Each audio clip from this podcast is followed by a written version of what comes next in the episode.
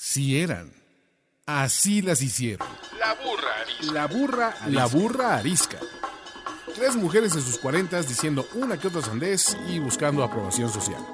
Con Laura Manso, la Amalgator y Adina Chelminsky. La burra arisca.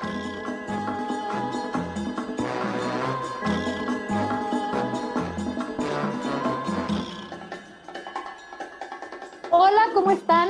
Bienvenidos otra vez a La Burrarisca. Yo soy la Margator. Yo soy Adina Chelminsky. Yo soy Laura Manso. Hoy estamos de ultramanteles largos porque nuestra invitada de hoy es una, sin temor a equivocarme, puedo decir, una de las mexicanas más fregonas. Es más, no, lo voy a decir como lo diría ella, más chingonas de este país.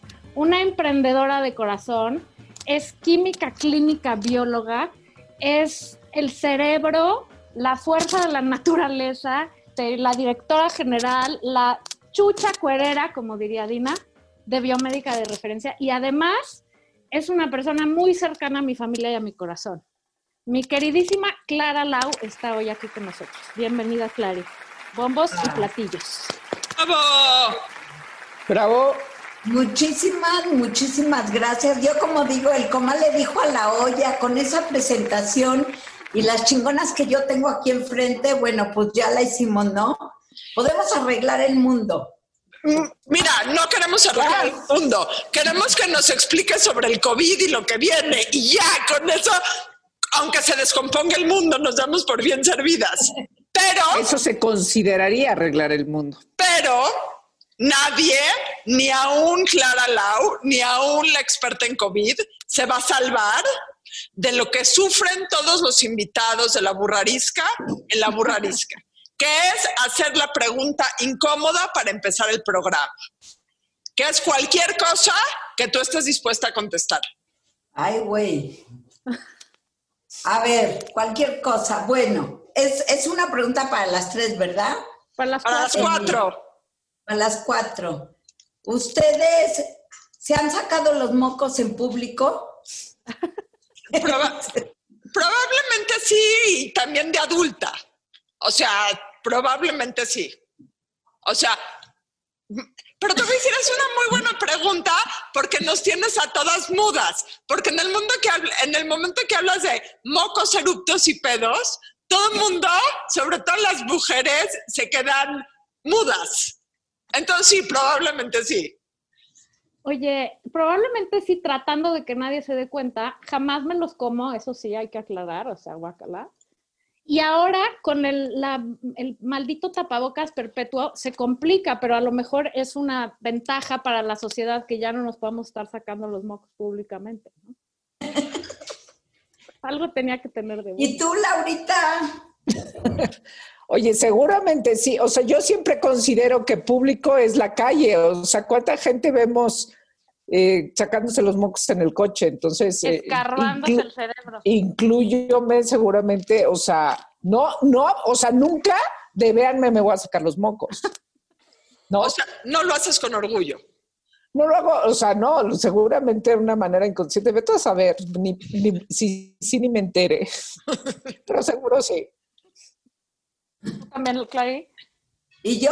¿Viene Sí. la pregunta para mí? Es Clarín, la misma. Pues la neta, la neta que yo sí, pero igual que Adina no me los como, porque alguna vez los probé y saben horribles, y tampoco los embarro en ningún lugar. Agarro mi Kleenexito ahora, mi cubrebocas y nadie se Más en tiempos de COVID, please, no anden embarrando sus A ver, mocos por ahí. una duda, ¿el COVID se puede contagiar por los mocos? O sea, si alguien se saca los mocos y lo deja en algún lado, es punto de Por contagio COVID. supuesto que sí, claro que sí. Bueno, a ver, Oye, a ver, justamente queríamos, o sea, ante la inminente situación que lejos de mejorar se pone cada vez más perra, Sí. queríamos hablar con alguien que nos pueda contestar las 3.000 preguntas, pero más que 3.000 preguntas, que seguro has te has pasado 10 meses respondiendo, a mí lo que más me interesa es que le expliques a la gente que neta no es un chiste, güey. O sea, que esto solo se va a poner peor ahorita en el invierno, ¿Por qué no hay que hacer cenas de Navidad o de Hanukkah o de lo que sea que uno haga cenas? ¿Por qué no es posible que estén haciendo bodas? O sea, llamar tantito al orden a la gente y decirles, no estamos bromeando. Entonces, Nada más quiero hacer notar que somos dos Hanukkah contra dos Navidad. Nada más exacto, estamos a mano. estamos a mano en este programa. Exactamente.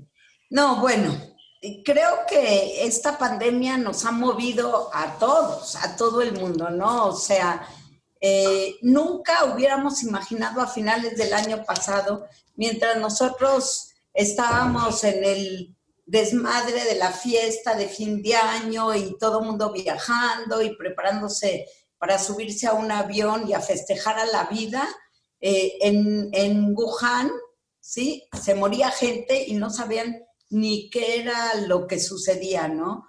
Eh, la realidad esto fue evolucionando, nunca hubiéramos pensado que llegar a México, sentíamos que, que estaba tan lejos lo que estaba sucediendo. Me acuerdo que en aquel momento, a principios de febrero, yo estaba en una comida con Paco Moreno, el famoso infectólogo que ahora se ha vuelto un rockstar, Sí. eso es como le digo yo, y me decía, se me quedaba viendo, porque yo lo veía con una cara de incrédula y me decía, Paquito, literal voy a decir, ¿eh? Como decía, no me crees, cabrona, lo que te estoy diciendo. Y yo, no te creo, pero te lo juro que te voy a hacer caso todo lo que me estás recomendando. Al día de hoy me ve y me dice, y no me creías, cabrona. Pues no, no le creía. Yo creo que nadie creíamos lo que iba a suceder. El problema con esta pandemia y tiene que ver con lo que están preguntando es que eh, cuando alguien es sintomático y que tú puedes detectar una infección, pues o una enfermedad, te enfrentas con el problema como el COVID, que no hay tratamiento específico, que no ha salido la vacuna, pero dices, bueno, estás identificando algo. El problema del COVID es que es una enfermedad, eh, el 40% son pacientes asintomáticos que no tienen ni idea que están infectados, pero que están contagiados. Ese es el gran problema. Y el pro- problema con el que yo me enfrento en el laboratorio es que cuando das un resultado de PCR positivo de biología molecular, el paciente no lo cree porque no se siente mal. Entonces, hazle entender que, que lo que está haciendo es contagiando, que no puede salir y se tiene que encerrar 15 días. Entonces, eso, independientemente de la gravedad del asunto, porque eso es lo que ha, ha sido el mayor problema con esta pandemia. De hecho, eh, el 80% de los pacientes con COVID se van a curar con médico, sin médico, con, con eh, los medicamentos que puedan dar o no puedan dar. Entonces, eh, la realidad es que ese 20, 20%, no todos se van a morir. La gente, la gente que tiene influenza, o sea, el, el, porcentaje de muerte con la influenza es mucho mayor que con el COVID. Entonces, eh, pues hay que cuidarnos, no hay que pensar que porque estamos en el 80% y que porque no sentimos nada, no, no estamos contagiados y no podemos tener el riesgo de llegar a ese, ni siquiera el total 20%, pero a ese 8 o 10% que va a caer en una situación grave. Entonces, o no te cuidas o contagias y por supuesto, vale, como dices, el, el- es tan sencillo, pero tan sencillo podernos cuidar con un cubrebocas que, ¡ay, chingado, qué terca es la gente! ¿Qué te pasa con un cubrebocas? Yo diría O sea, pendeja, pero terca también, sí. O sea, una no Yo- excluye a la otra, sí. Exactamente, yo también lo creo. Pero bueno, eso es eh, lo que preguntan, ¿no? Entonces, y sí, ahorita más que nunca hay que cuidarse porque ahorita lo que está sucediendo es que viene la época de influenza y lo que menos queremos es una infección combinada, ¿no? ¿En qué, eh, Clara, en qué momento, a ver, algunas vacunas que justamente creo que el día de hoy se empezaban en otros países a repartir, ¿no? Entonces, pero ¿en qué momento estamos? O sea, ustedes, los expertos en el tema, ¿cómo vislumbran hacia adelante los próximos meses? Porque de aquí a que este, cuántos alcanzan vacuna, quiénes alcanzan vacuna. El gobierno va a presentar una, una estrategia de, este, ¿no? Pero, ¿qué, qué podemos esperar como, como ciudadanos y como gente de a pie? De, a ver, eh, eh, porque no en esta cosa de ya, ya viene la vacuna, entonces cree la gente que en dos semanas de todo el México entero va a estar vacunado. No, no, por supuesto que no. Mira, las vacunas, la realidad es de que ha sido una, un, trabajo titánico lo que han hecho todos los países. Tenemos la gran fortuna, es la verdad, de que a nosotros nos vino a llegar bastante después que, en otros países la, la, el contagio y la infección, porque ya hay mucho conocimiento. Ya para cuando llegó a México ya había conocimiento. Y para las vacunas, la gran ventaja es que en China, desde un inicio, en una semana secuenciaron el virus. Esto fue un gran logro porque es, es el primer paso para que se pueda hacer una vacuna. Lo que antes tardaban años, ¿no? desde que, desde que se identifica la bacteria o el virus o lo que vayan a hacer la vacuna hasta que hagan eh, la fase de inicio y la fase, la, llegar a la fase 3, que la fase eh, clínica, ¿no? Eh, tardaban años. Ahorita, gracias a las investigaciones y al descubrimiento y al trabajo de un grupo de jovencitos, porque son bastantes jóvenes los que trabajaron esto en Wuhan, de hecho, y que lo comunicaron al mundo entero gracias a, la apertura y a la tecnología que tenemos ahora, se empezó a trabajar muy rápido las vacunas, ¿no? En todos lados. Eso, eso ha sido una suerte. ¿Qué es lo que se espera? La realidad es de que nos tenemos que hacer a la idea que si, que si van a llegar las primeras vacunas aquí, con las que el gobierno trabajó muy acertadamente en, esta, en este campo, esa es la verdad, eh, para tenerlas nosotros, porque hay convenios con tres laboratorios. O sea, lo primero que va a llegar, se van a colocar a, a los trabajadores de la salud y a los pacientes que están en riesgo, ¿no? En riesgo por la edad. ¿Y qué creen? Yo tengo las dos condiciones. O sea, dijiste que... ya la hiciste. Dijeron que, oye, dijeron que lo van a editar, o sea, ya chingué, manitas. No tengo las dos condiciones. Entonces, eh, pero bueno, eh, no sabemos. Ahora, lo que estamos sufriendo ahorita es por la vacuna de influenza y ya todo se nos olvidó. O sea, ahorita lo que nos tenemos que vacunar es influenza y tampoco tenemos vacuna. Esperemos que pronto llegue otro lote y que podamos ¿Y por qué? Yo, ayer que sabía que ibas a venir, hice una lista de preguntas que quiero saber, ¿ok? Son tres. Perdón que, perdón que acapare el espacio, pero llevo nueve meses sin pegar el ojo, entonces pues, quiero saldar todas mis dudas. Em, y son tres, bueno, son cuatro, la última te la voy a dejar hasta el final. ¿Qué vacuna de las, de las tres te vas a poner tú? Ah, qué buena pregunta, querida. Yo creo, a diferencia de lo que otros piensan, yo creo que yo me voy a poner la que esté desarrollada con RNA. O sea, yo, creo que sería la de Pfizer, sería una de las opciones. Oye, si pudiera poder ponerme la que yo quisiera, ese es el problema. Está ¿eh? bien, Está bien, pero si pudieras escoger. si pudiera escoger, yo creo que yo me pondría, eh, estaría entre la de Pfizer, la Moderna y la de AstraZeneca. No me pondría sin agraviar ni la rusa ni la china. Si ya te dio COVID, ¿te tienes que vacunar? Si ya te dio COVID, sí te tienes que vacunar. Porque también, te voy a decir por qué, porque se ha demostrado, y esto nosotros comprobándolo aquí en el laboratorio, que la, persona que desarrolla anticuerpos no se mantiene en esos anticuerpos.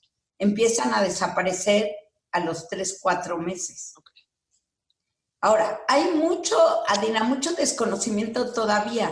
El, desarrollo de los anticuerpos, tenemos pacientes que tuvieron COVID y no desarrollaron anticuerpos. Solamente el 20%, entre el 19 y el 20% de los pacientes a la hora que les checamos anticuerpos tienen anticuerpos. Eso no quiere decir que no tienen inmunidad, porque eh, la inmunidad se da, es la humoral, es la inmunidad que está dada por anticuerpos y la inmunidad celular es la que está dada por linfocitos T. Entonces, esos no los podemos checar o es más difícil checarlos. Entonces, no quiere decir que si tú no, no creaste anticuerpos, no necesariamente no tengas inmunidad. Todavía no, no se sabe. Por eso te tienes que vacunar. ¿Qué? Mi última pregunta. ¿Qué nos espera en el 2021? O sea, sé que es súper difícil decirlo, sé que nadie es adivino, pero ¿cómo, valga, voy a sonar como profesor? ¿Qué vislumbra usted para el 2021 en términos de COVID? Lo que yo vislumbro es que vamos a tener vacuna. Yo creo que en el primer semestre, yo creo que la vacuna en el mundo sin duda va a llegar a principios de año. Aquí en México yo calculo que, calculo es pura suposición porque nadie sabemos nada. Yo calculo que eh, será en el primer trimestre y que la tengamos accesible para todos antes de que acabe el primer trimestre, el primer semestre, perdón. Yo, yo sí creo que, y eso espero, esa es mi esperanza, que en junio ya digamos China libre y que podamos viajar y que podamos abrazar y que podamos apapachar nuestros seres queridos y a los no queridos también, porque creo que vamos a ser mejores personas. Ya para esas alturas, lo que sea. al perro, al que se atraviese. Oye, Clary, pero antes de que eso suceda, un gran problema que ha, o sea, que ha sido en este país es la la poca cantidad de pruebas que se hacen, porque uno no puede medir o control, digo, controlar algo que no puede medir y no puedes medir algo que no tienes con qué medir, ¿no? O sea, entonces, independientemente de que nuestro H gobierno haga o no las, las pruebas más o menos, uno como simple mortal, como dice Laura, ¿cuándo se hace una prueba? O sea, a mí, haz de cuenta que vi a Dina hoy en la noche y mañana me dice, güey, salí positiva a COVID. ¿Cuál es, qué tengo que hacer? Me espero, voy ese día corriendo, me apanico, meto mi dedo todo el día en el oxímetro. ¿Qué, qué, ¿Cuáles son los pasos a seguir? Porque me va a dar estrés y ansiedad, ¿no? Vea, Dina vive con su oxímetro. Yo vivo con mi oxímetro acá. Cargado, ¿no? Sí. Exacto, te saluda con eso. O sea, ¿qué, ¿qué haces a partir de que estuviste en contacto con alguien que te dice que tiene COVID? Miren, primero les explico un poquito qué son las pruebas. Por favor. Porque hay, hay también mucha confusión. Existen pruebas diagnósticas, ¿ok? y pruebas para checar inmunidad.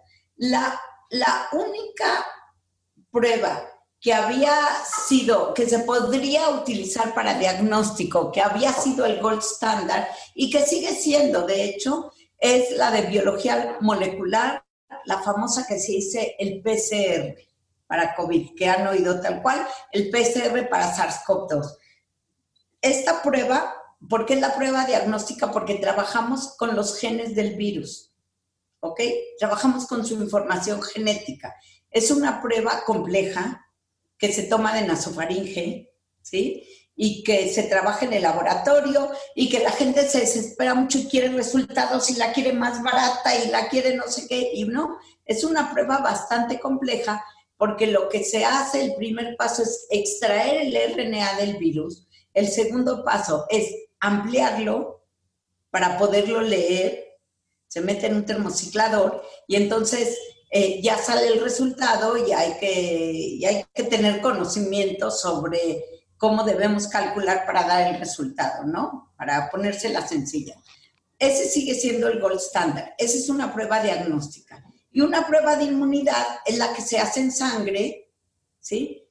Que la gente se la está haciendo pensando que es diagnóstica y comete un error muy grande porque la de sangre es para saber anticuerpos y los anticuerpos no se, no se desarrollan, ¿ok? El IgM que es la de la respuesta rápida, no se desarrolla antes de siete días. Y los IgG, que son de la respuesta de inmunidad, después de 21 días. Entonces, si yo agarro como estuvieron haciendo, no sé si acuerdan hace tiempo que compraron lotes de y malamente de pruebas para hacer pruebas rápidas para anticuerpos que les tomaban del dedo y sangre y hasta el ferretero compró esas pruebas y las vendía, pues se las haces antes de siete días y no tiene ni siquiera anticuerpos el paciente. Y entonces cree que no tiene COVID y se va por la vida contagiando a la gente. Contagiando a medio mundo. Entonces, eh, ah. Son las de, las de diagnóstico y las, y las de anticuerpos. Ahora salió una prueba nueva que en Estados Unidos la llevan utilizando y en todos los otros países desde el inicio de la pandemia, en donde es una prueba rápida de 15 minutos, no sé si escucharon, que se toma de nasofaringe para saber si tienes COVID como prueba diagnóstica. En los países subdesarrollados, como el nuestro, la Organización Mundial de la Salud permite que la estemos utilizando como diagnóstica porque tiene muy buena especificidad y una alta sensibilidad. Entonces, eh, ¿qué fue? ¿Cómo se llama? ¿Me puedes repetir? Esa se llama, es una prueba de antígeno para ah, COVID. Okay. ¿Ok? Entonces, ya la estamos haciendo en los laboratorios como prueba rápida eh, y demás, ¿no? ¿Cuándo te la debes de hacer? Si tú tienes síntomas, te la debes de hacer inmediatamente la de PCR o ya sea la de antígeno, ¿no?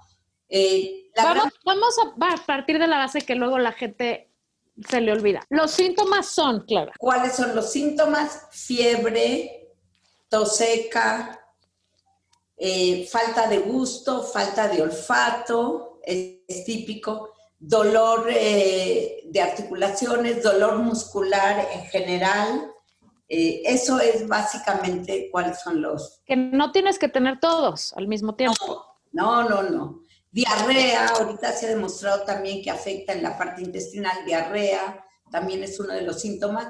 Claro, puedes tener varios, puedes tener uno, ¿ok? okay. Entonces, bueno, tienes síntomas, hazte tu prueba. Hazte tu prueba, sin duda. No tienes síntomas y estuviste en contacto, la pregunta que hiciste con alguien que estuviste ayer con él y al otro día te habla por teléfono para decirte que, que está positivo y tú lo quieres matar, obviamente, y esa persona pobre, porque ni tenía ni, ni idea que estaba enferma y que estaba contagiando, ¿no? Que podría contagiar. Entonces, eh, tienes que dejar pasar cinco días para hacerte la prueba. ¿Por qué? Porque puedes estar en periodo de incubación y en el periodo de incubación no te va a salir positiva la prueba. Entonces, entre cuatro y cinco días vas al laboratorio a que se te haga una prueba. Ahora, ¿ya se puede hacer lo mismo la PCR que la de antígenos? Sí. ¿Cualquiera de las dos está bien? Sí. La única diferencia con la de antígeno, obviamente, la de PCR que trabajamos con, con la información genética, eh, tiene más sensibilidad, ¿ok? Pero cuesta más caro, bastante más caro que la prueba de antígeno. Entonces, si tú, si tú te haces la prueba de antígeno y te sale positiva, confías plenamente porque tienes 100% de especificidad. Si te sale negativa y estás asintomático, confías también. Si te sale negativa y estás sintomático, te tienes que ir a hacer un PCR. La PCR, ¿qué eh, probabilidades tiene de, o sea, de fallar? También. para positivo, positiva, muy bajas probabilidades. Eh, la única forma que pudiera fallar un falso positivo es que se contaminara la muestra. La negativa tiene como un 15%, un poquito menos de probabilidad de fallar, porque ahí la parte preanalítica es muy importante. Si no te tomaron bien la muestra, si no te tomaron adecuadamente la muestra y nomás te hicieron cosquillitas en la nariz, o sea, te puede dar un falso negativo.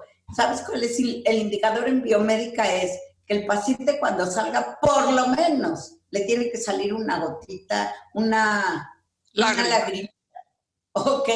Hay O quien, sea- hay quien llora a mares, pero sí. Hay quien llora mares y por lo menos una lagrimita. El que Yo lloro a mares sin prueba de COVID, entonces pues imagínate. Yo, yo ya me la hice dos veces, las dos veces salí negativa, pero yo creo que la prueba que si te la hacen bien es que grites puta madre y le mientes la madre al laboratorista, que luego te, mueres de la, luego te mueres de la pena porque son muy amables y muy lindos y muy cuidados y todo, pero yo sí las dos veces les he dicho puta madre. Yo no me he tenido que hacer ninguna. y, que- no y sé si ya quieras, y quieras darle una patada en la espinilla. En los huevos. Yo nunca me he hecho. No sé si ya me dio y contagié a media una- humanidad y yo no me enteré, pero no, no he tenido razones para. Otra para pregunta. que- Eh, eh, a ver, porque, porque hay una teoría de todas las y de todo lo que se ha dicho, no sé, lo último es, ¿hay un factor genético en qué tan grave te pones? O sea, ¿qué tanto, o sea, es el factor genético? Porque hay gente que se fuma tres cajetillas diarias, este, que tiene 65 años, que, y, y- le va bien. Y hay gente que se muere a los 32 y este, así, ¿no? ¿Es, es, es una cuestión genética o es que Sí, mira, no se ha demostrado porque son cuestiones multifactoriales, pero sí, sin duda, hay una carga genética que ahorita los científicos están investigando. Sí hay una carga genética. Pero ¿qué? Que te puedan decir, no, no hay todavía. Es multifactorial. ¿Por qué? Porque estás en un lugar o en una familia donde de seis, cinco se contagiaron y, y el sexto no tiene nada incluyendo niños, ¿no? Entonces, sí es multifactorial y, Y- sí debe de tener una carga genética. Y ese es el gran problema de este pinche bicho, que nunca sabes si te va a dar y si sí te va a dar, cómo te vas a sentir y si te va a dar para arriba, para abajo, para un lado, para el otro. Y después hay gente que le va perfecto o bueno, medio bien, pero luego las secuelas son una chinga porque se pasan meses sin poder oler y, o sea, sin gusto y sin olfato, o se pasan meses tosiendo, o luego por ahí oí, a ver si es cierto, Clara, que hasta problemas de disfunción eréctil hay. Ah, O sea, eso- ya si eso, eso- no les da miedo, señores, eh, para eso cuidarse. sí va a hacer que la gente se cuide. Exactamente. O sea, a ver si con eso. Pues yo creo que porque en el acto se ahogan, si tienen problemas. Pero no Exacto. Entonces ya no oxigenan. Oye, y el otro día no me dice que si la prueba de COVID fuera rectal, habría menos gente en la calle. También tengo mis dudas, güey, porque hay, hay gustos para todo. Entonces a lo mejor habría más gente en la calle, no lo sabemos. No, oye, Exacto. Clara, y evidentemente tú no trabajas en un hospital, pero evidentemente conoces a mucha gente en hospitales. Toda la gente, y perdón por la frase que voy a decir, pero se pasa por los huevos el tema de las camas están llenas, los hospitales están llenos, y todo el mundo piensa, sobre todo en un sector de la población que tiene acceso a la medicina privada, por decirlo así, que yo, si me enfermo, siempre va a haber una cama para mí. ¿Tú hoy cómo ves las cosas en cuestión de disponibilidad de camas adecuadas? Está grave. Está grave. Y lo que dices es cierto, y hasta que no se toman con un, se tocan con un pariente o con un amigo que llegó al hospital y que lo tuvieron cuatro días en urgencias y lo tuvieron que intervenir en urgencias porque no hay cama en el piso de COVID, es cuando se dan cu- cuenta, la situación está gravísima. Eso les quiero decir. Eh, sí hay más contagios, o por lo menos sabemos más porque se están haciendo más pruebas. Sí, eh, en realidad es un problema cuando tú tienes infección combinada por influenza con COVID. También los hospitales privados disminuyeron el número de, ca- de camas. O sea, al principio eh, a lo mejor un hospital tenía, eh, todo el hospital lo había convertido en hospital COVID, pero ya no son hospitales completamente COVID porque hay que atender las otras patologías. O sea, no nada más existía COVID. Entonces, cuando dices, no hay cama en el inglés, no hay cama en el ABC, porque independientemente de eso, ya disminuyeron también el número de camas. Entonces, eh, si está grave la situación, realmente están saturados los hospitales y por otro lado también es que hemos aprendido mucho, ¿eh? Yo digo hemos yo como laboratorio, obviamente los médicos, la sociedad, o sea, al principio no teníamos ni idea, ni los doctores tenían ni idea qué hacer. Ahorita se han probado muchas cosas, y no solamente en México, en el mundo entero, ¿no? Antes se daba de inicio acitromicina, ahora ya no lo dan, eh, etcétera, ¿no? Hay medicamentos que ya ni siquiera se utilizan. Eh, se ha aprendido, se ha aprendido a cuidar y a tratar desde casa. Ahorita los pacientes que llegan al hospital son pacientes verdaderamente graves porque, porque ya no hubo forma de ayudarlos en la casa, pero muchos pacientes ya se quedan en la casa y les dan tratamiento en casa, ¿no? Con oxígeno, eh, todos los lineamientos, cómo se tienen que cuidar la oxigenación, la temperatura, eh, etcétera, ¿no? Entonces, sí, es una situación difícil. Que esa es una de las claves de este bicho, no esperarte a que ya estés oxigenando en, no sé, 80 o sea, a ver, pregunta mejor. ¿Cuándo meto mi dedo en el oxímetro y el oxímetro dice, ve al hospital? O sea, cuando estás abajo de qué, corres al hospital y dices, ya no puedo estar tratada en mi casa. No, yo lo, yo lo que recomendaría es así. Todos, todos tenemos que tener nuestro plan, ¿eh? Nuestro plan de acción. O sea, todos tenemos que estar conscientes, a ver, yo, si me si, si tengo síntomas, ¿a quién le voy a hablar? Ya tengo que tener pensado a quién le voy a hablar. Y ese médico te va a ir guiando. No es que tengas un número exacto, ¿no? Porque tiene mucho que ver cómo estás evolucionando. A lo mejor tienes 80 de oxigenación, 85, pero estás evolucionando positivamente, ¿no? Entonces, eso te lo tiene que decir el médico. Lo que sí es que ¿Cuándo le tienes que hablar al médico? Abajo de 90. Ok.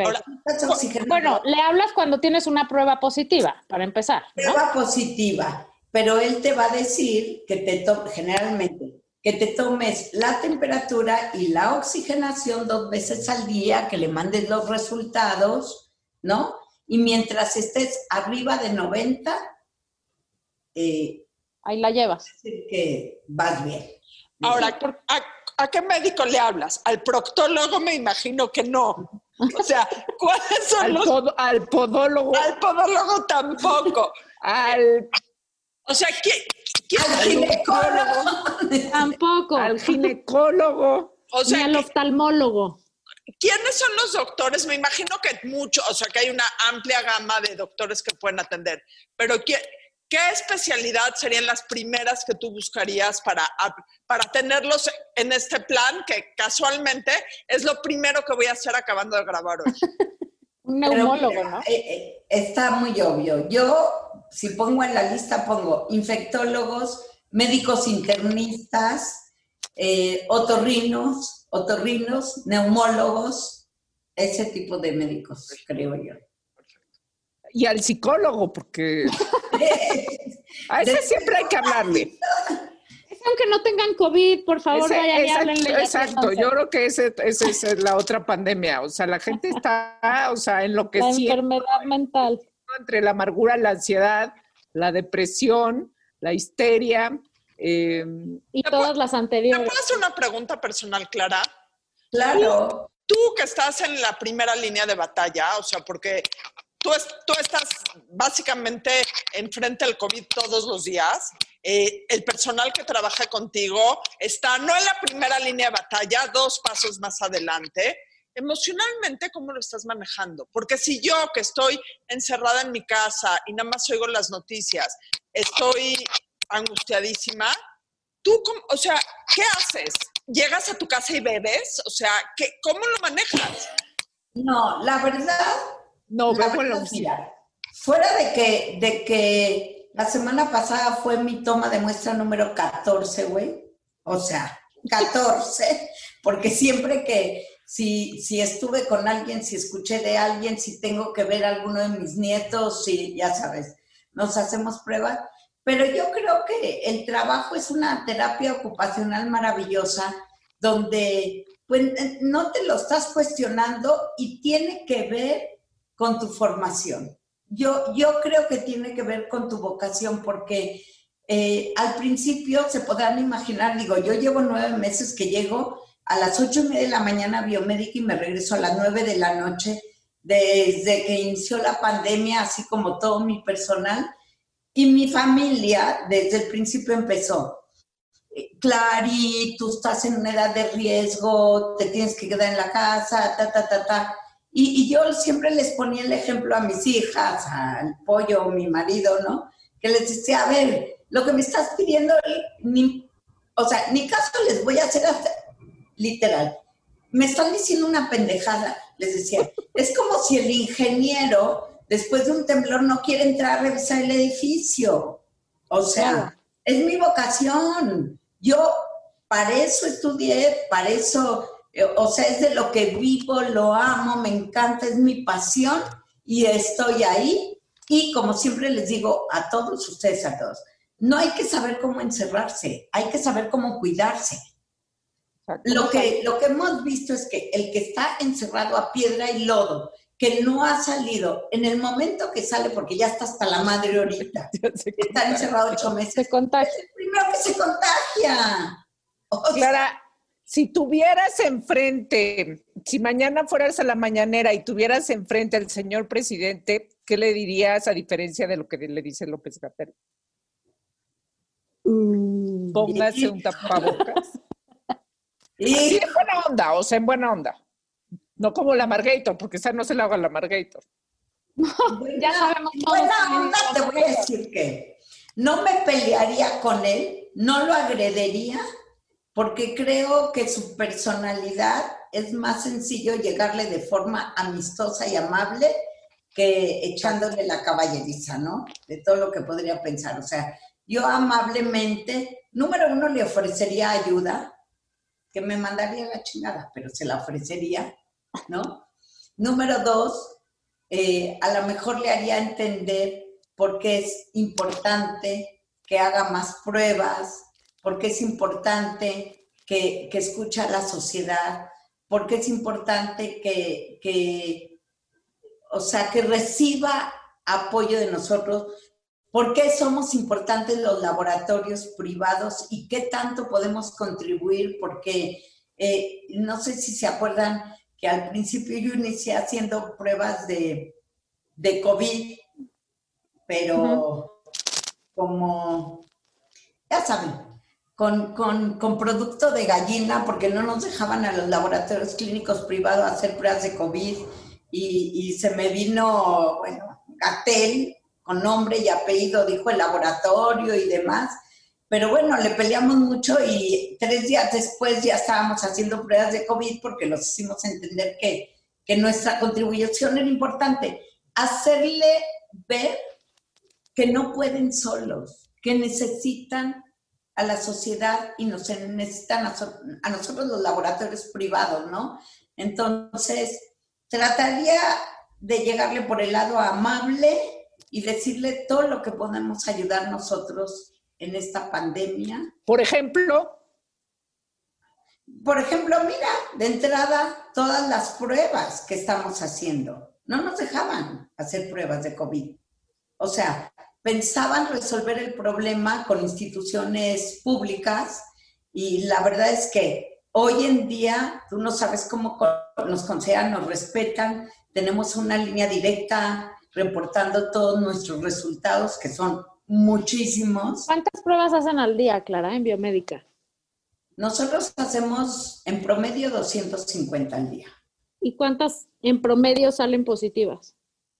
Mira, se ha modificado el porcentaje, pero empezamos con un 16% y hay épocas en que llega a subir hasta 30% y espérate a las posadas y la Hanukkah y la Navidad. No, bueno, obviamente cuando digo de repente suben al 30% es que eh, fue cuando la gente ya se empezó a relajar porque ya estaban hartos, ¿no? Hartos de, de estar encerrados, entonces empezaron a salir sin cuidado, ¿no? Y entonces se incrementan y se incrementan el número de positivos. Oye, y hoy, en, en, o sea, tema paralelo que no voy a tener toda la historia, pero la fuente. Ayer el sponsor me dijo que leyó que había, que había una, porque igual de importante que es la vacuna es la cura, ¿correcto? O sea, el, el, chiste es que salga una de esas dos cosas ya, por favor. Y entonces que había leído no sé dónde, no tengo esa referencia, que había ya un chocho que te puedes tomar y que quitaba los, los síntomas, los efectos, o sea, que curaba el COVID. ¿Tú, ¿Esto es fake news? Yo creo que es fake news. Si hubiera un chocho que cure el COVID, ya estuviéramos todos curados. no, hubiera... no, no, o sea, que acaban de, que acaban de, de, de, digamos, de comprobar que sí sirve, pues. O sea, no es que ya lo vendan en, la, en las farmacias y no nos hayamos enterado, sino que habían ya encontrado una cosa que quitaba síntomas y curaba el COVID. Pues una Margarito. Pero que no sea el cloro y todos esos rollos que han salido, ya sabes, no pero yo no lo he escuchado, lo voy a buscar, ojalá. Voy a pedir la fuente y te la voy a compartir, porque si sí, tendremos que hacer un, este, un news flash después para dar esa gran, gloriosa claro. Imagínate nada más. Si, si tú no, nos... Ahorita acabas de decir algo que no es encerrarse, es saber cómo cuidarse, ¿ok? Los tres puntos más importantes para cuidarse. O sea, ¿cuáles son tus tres puntos más importantes para Mira, a mí, yo llevo nueve meses aquí adentro, no me ha dado COVID. Gracias a Dios, espero que no me dé. Pero, ¿qué es lo que yo he hecho? Lo que nos recomiendan constantemente, cubrebocas. Ahorita no traigo cubrebocas porque estoy en mi oficina sola, pero el 100% de la gente en biomédica nos ponemos a las ocho y media el cubrebocas, casi lo tenemos tatuado te lo quitas para comer e inmediatamente te lo vuelves a poner. A Pero, a ver, entre paréntesis, cubrebocas también cubre nariz, porque luego hay gente que lo trae aquí. Ah, no, bueno. Eh, es la tontería. O sea, tú te pones el cubrebocas. Yo con esto tapado garantizo que no me contagio, porque las vías aéreas están tapadas, y que no contagio si hablo. Ambas yo estoy así, ah, pues que a toda madre. No así es que solo se está tapando Yo creo que de cada 10 personas que usa cubrebocas, cuatro lo traen debajo de la nariz. Ahora, Oye, tú ah. estás usando un KN95, me queda claro que porque trabajas. ¿Tiene que ser KN95 o...? No, no, no Pero de preferencia. 95, los tricapas sirven, cuando me quiero ver bonita, manita, y que no, que salgo de aquí, entonces me pongo este. Entonces, eh, dependiendo, ¿no? Pero aquí en el laboratorio todos usamos KN95. No, no tiene que ser. Oye, Pero los que... les voy a decir algo. El más cómodo es el KN95. Sí, el más. Yo también. Es el mejor. Es mejor, no te ahogas, puedes hablar bien. Sí. No, se, no te lastima. Sí. Oye, Clara, los, por favor, porque traigo este, esta cantaleta. Los de válvula no sirven, o sea, solo te sirven a ti, pero si tú tienes COVID, lo estás expirando por la válvula, echándosela a, todo, echándosela a todos los demás. ¿Es correcto? Yo creo que sí, yo creo que tú estás en lo correcto. No usen tapabocas con válvula, por favor. Yo, yo, a mí yo estoy cuestionando, ¿para qué la válvula? ¿Para qué la No uso tapabocas y lentes, porque también por los ojos es mejor. Sí, nomás que también, fíjate, el KN95 con lentes eh, es mucho más fácil porque te lo subes arribita, te pones el lente y ya no... Es, el mejor, el KN95. Bueno, además de los tapabocas, ¿qué otras dos cosas serían Lávense las manos. Lávense las manos y distancia segura. Eh, a mí me impresiona, yo le estaba diciendo a una de mis compañeras, de mis colaboradores, que yo llego, me lavo las manos y estaba un ratito aquí, no me moví de mi escritorio, vino gente y algo en la computadora. Me paré media hora después, una hora después, a lavarme las manos, me salen negras otra vez. Y decía, ¿qué? ¿Qué pedo? ¿Dónde me, que, sacudan tu oficina, oye. Oye, Clary, A ver, tengo una pregunta, porque esa es otra de mis teorías. Ahora que estamos tan esterilizados, nos lavamos las manos todo el día, nos embarramos alcohol, nos rociamos con quién sabe qué tanta mierda. O sea, también a largo plazo no va a ser un problema de que estamos acabando con todos nuestros... em, No, te aseguro que te ha dado menos gripa esta. Con las defensas, este, sí, las defensas y los, lo- pero ¿cómo se llaman? Se me fue la palabra blanca. anticuerpos. Gracias. o sea, porque justamente la mugre de todos los días y todas estas cosas, pues hace que generes anticuerpos, ¿no? Ahora que estamos tan esterilizados, ¿qué? Nos va a estor- a estornudar quien sea por lo que sea y nos vamos a enfermar de cualquier cosa. Es que no estamos esterilizados, querida, la verdad. Y estamos llenos de anticuerpos para muchos bichos que siguen estando aquí en la, ¿no? O sea, en, en el aire y demás, y en todos los fomes, o sea, eh, Ok. la verdad es que te lavas las manos simple y sencillamente por el COVID, no por los otros bichos. Pero es Entonces- cierto que han bajado las gripas, Ah, muchísimo. Pero porque la gente se lava las manos. han bajado estadísticamente las gripas y las, infer- y las infecciones gastrointestinales. Han bajado mucho. Cuando te pones a ver todas las marranadas que hacíamos, o sea, por ejemplo, se me ocurre, ahorita digamos... ¿Los mocos? No, déjate los mocos. El otro día que fui a grabar una conferencia y entonces me pasan un clicker, ¿no?